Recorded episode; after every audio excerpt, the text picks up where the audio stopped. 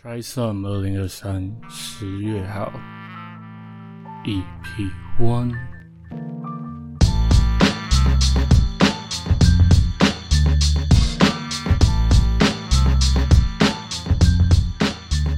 Try Some 二零二三十月号，我们邀请到了一位知性少女和我们一起玩 Podcast。她是一个和我经历了很多风风雨雨的好伙伴，在这些年我很莽撞的路上。他总是作为那个细腻的一方陪着我。它是只时而哼唱、时而书写、时而作画的小猫。我们欢迎 Jovi。Hello，Hello，大家好，我是 Jovi。感觉有点肉麻过头了。我是想着力扬他们，然后 OK，OK，好，解释有解释有比较好。啊，谢谢谢谢谢谢，请 Jovi 跟大家介绍一下你自己啊。Hello，我是 Jovi，我是玉伟高中的怪同学。我自己觉得我高中蛮怪，真的蛮怪。对你高中蛮怪，但是我们一开始的起始点就是在高中嘛，所以就姑且先称自己是玉伟高中怪同学。我的 MBTI 是 INFJ，这是现代人的价值。对对，我很我很我很重视我的人十六型人格。好好好，OK。哎，我前几天才再去测一次。那你是什么？因为我看到一个很特别的主视，你是一开头。我大家可以传给你再测一次，因为它的主视觉还蛮可爱的。我是一开头的，啊我是 E N T J 吧。吧。我我其实搞不懂那英文名字啊，你继续，对不起。我讲完了，我讲完了。这我介绍就是这样。我跟各位讲一下，就是今天可能会有很多这种这种片段，因为我们真的太熟了，会不小心岔开、岔开、岔开这样子。我今天想，我跟你讲，我那时候给你反刚的时候，然后我不是被你嘴炮了一下吗？我没有嘴炮啊。好，反正就是被你被你反应了一下，被你反应一下，我一直长久以来的误会。哦，是，这太不应该了。然后我真的，我才真的去做了一下功课。因为我觉得，我跟你讲，就是真的，你要遇到事情，你才会突然意识到自己呃有一些需要去做功课的地方。就以前我们在聊天的时候，哦，可能你分享你的工作，我分享我的工作，就听过算了。对，就是听一听，就是聆听，不是听就算，就是啊，我有在听。我大概知道你很辛苦，什么什么，就这样而已。就是我没有去认真了解说，哦，所以这个工作是在干嘛的？嗯所以我一直误以为你就是平面设计师，你的 title 就是这样叫。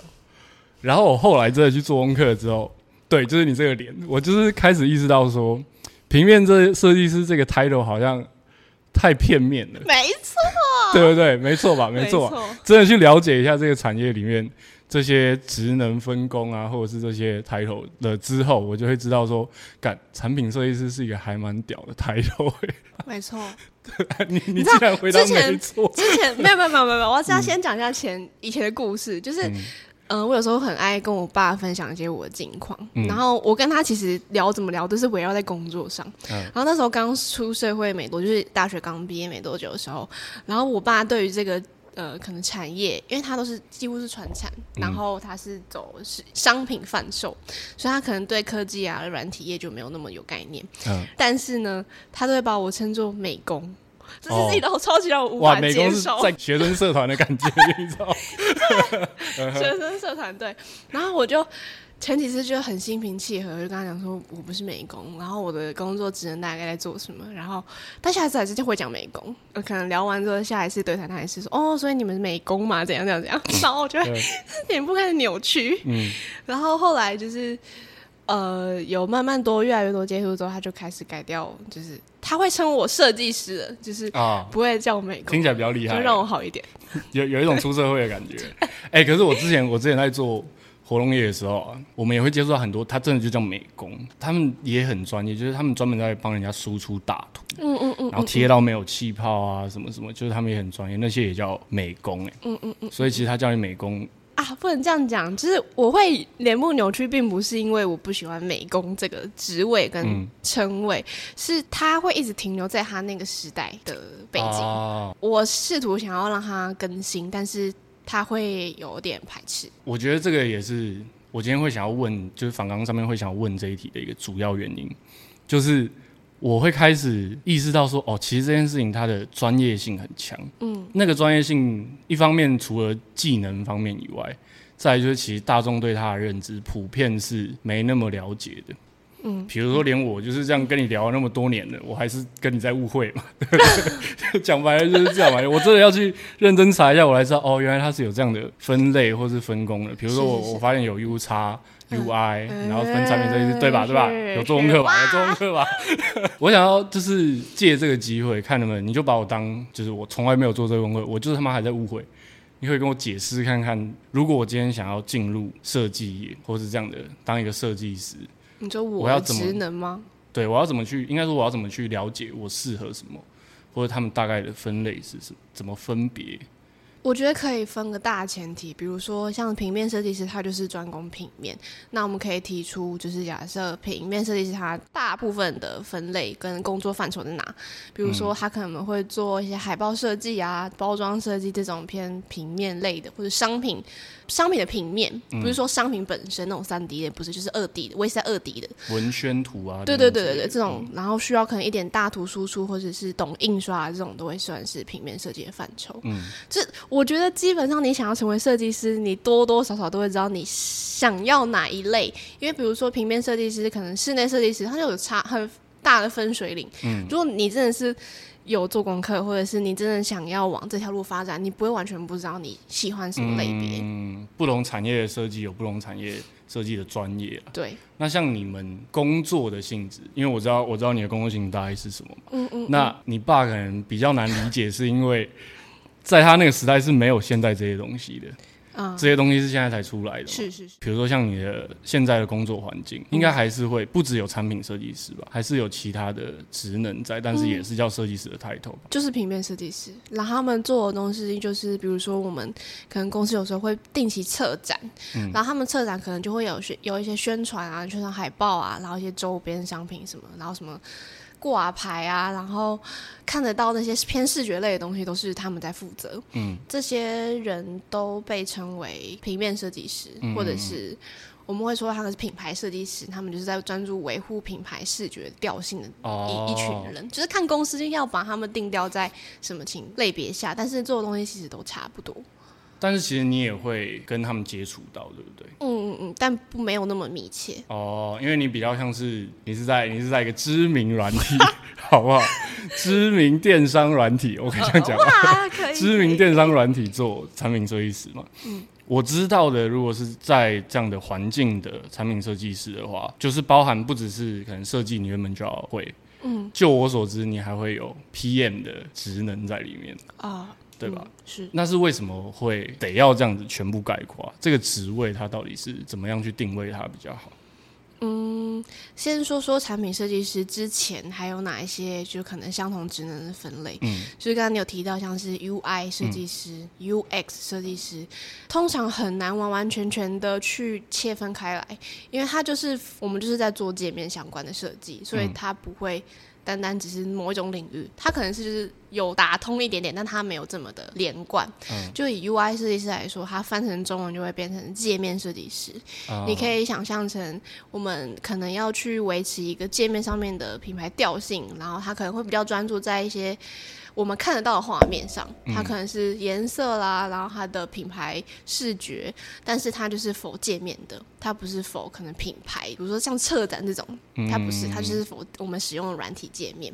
那 UX 的话，就是我们可能没有那么直观看到，但是它是一种体验，一种感觉。有时候你可能在用一些很难用的产品，你会觉得啊，这个体验怎么那么难用？哦，可能比较架构性的，对对对对对，统包起来，再加上 PM 的职能，就慢慢变成一个产品设计师。是，我可以这样理解吗？我觉得外行人可以理解到这里就可以了。那差别在我自己感觉的差别是在产品设计师有时候会需要掺杂一些商业策略。我们可能会有很多很多目标，我们的目标就摆在那里。那我们要去想，我们要怎么去达到那个目标？嗯，那这是产品设计师要做的。你除了达到目那个目标，你就是你要懂一些规划。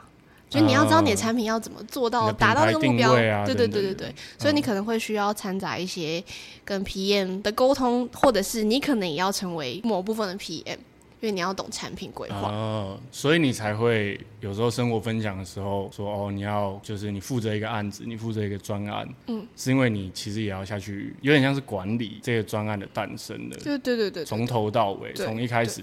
讨论方案，然后到后面设计出来变成界面，对，这一切你就要去设想好。没错，哇，你真的有做功课。你不能就是针对这段对话肯定我。好好，你说的真的很好，我觉得你已经包含到了所有的面向了。因为我那时候好，就是都聊到做功课。我那时候在做功课的时候，我有发现一个有趣的事情。嗯，因为有一次。呃，我们通电话的时候，你也跟我分享到这件事。我发我我知道说，诶，产品设计师还有一个有点像是间接需要具备的软实力是向上管理。你有在电话里跟我分享到，就是需要一些这样的练习的技能。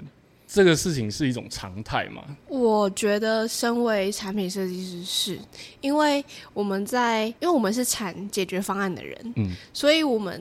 可能会有不同种方案，然后我们需要对到的人很多。那那个对象可能是工程师，可能是老板，可能是就是不同的相关利益人。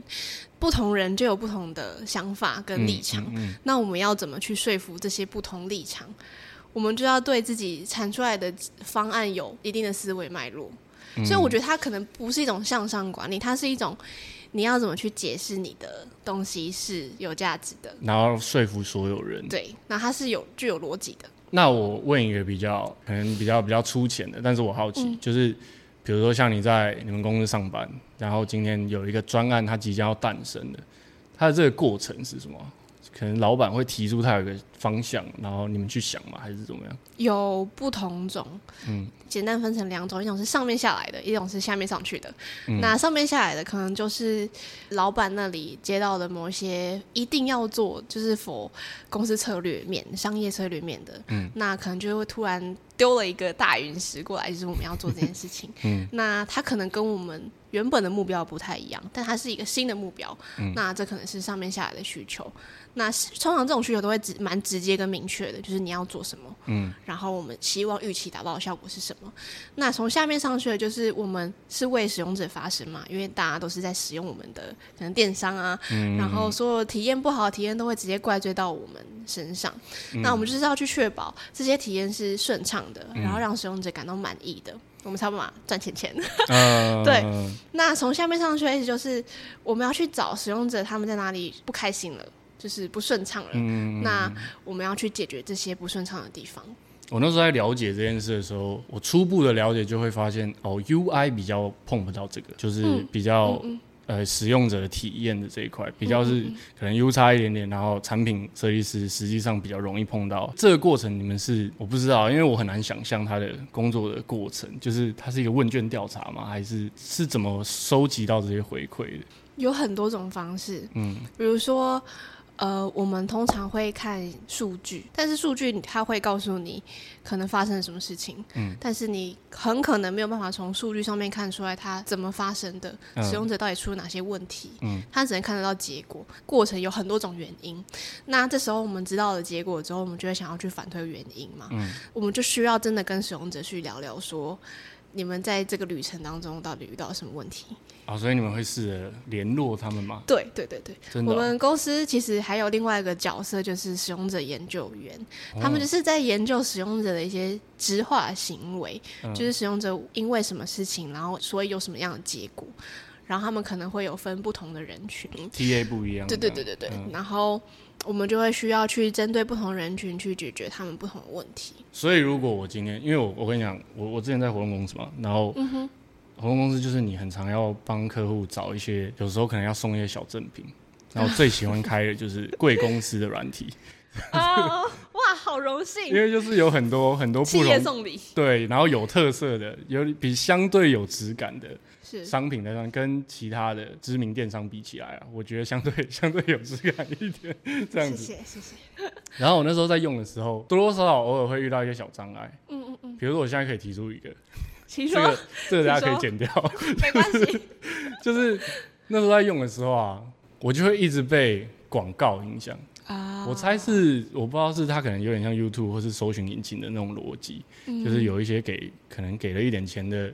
商品什么的，他会就算他的他的 search 不是那个关键字，他还是会一直跑在我的我的那个众多的选单里面，这样子，这件事情就会造成我这种我需要很认真的搜寻到我要的标的物的困扰，就是看看看看看看赶着杀小，看看看看赶他妈最后杀小，但是呢，有时候他又会有一个很好的反馈，就是我跟你讲，我上次在贵公司的软体上面看到一个很有趣的东西，是就是马桶，然后它是诶放在马桶底下。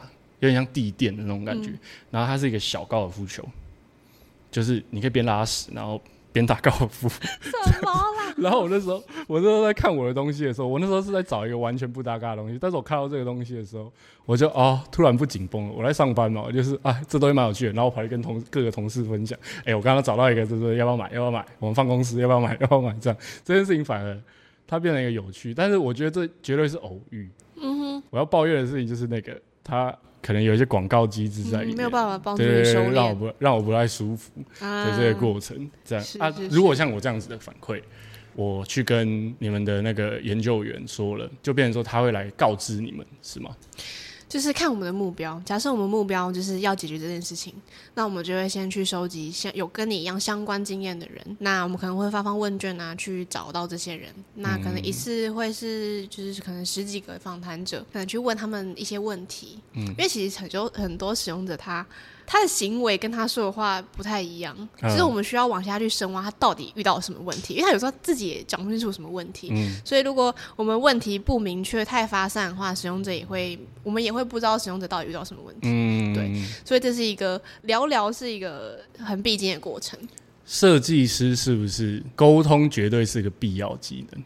对，真的是不限职能设计师。而且你不只要懂得听、懂得说，你还要懂得。